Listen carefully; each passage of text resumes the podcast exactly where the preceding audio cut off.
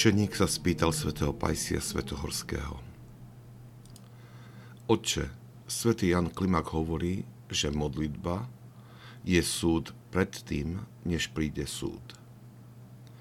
Starec odpovedal, presne tak.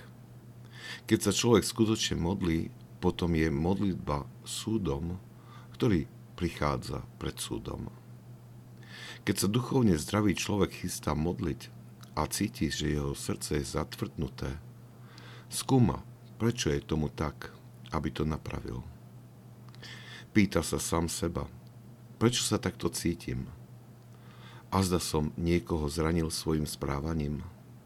Alebo som azda niekoho súdil? Alebo posudzujúca myšlienka prešla mojou mysľou bez toho, aby som si to uvedomil?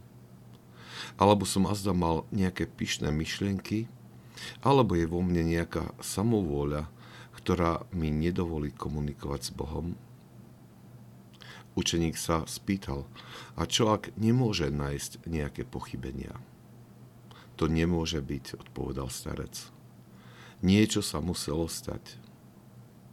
Ak človek dôkladne skúma seba samého, tak spozná, kde pochybil.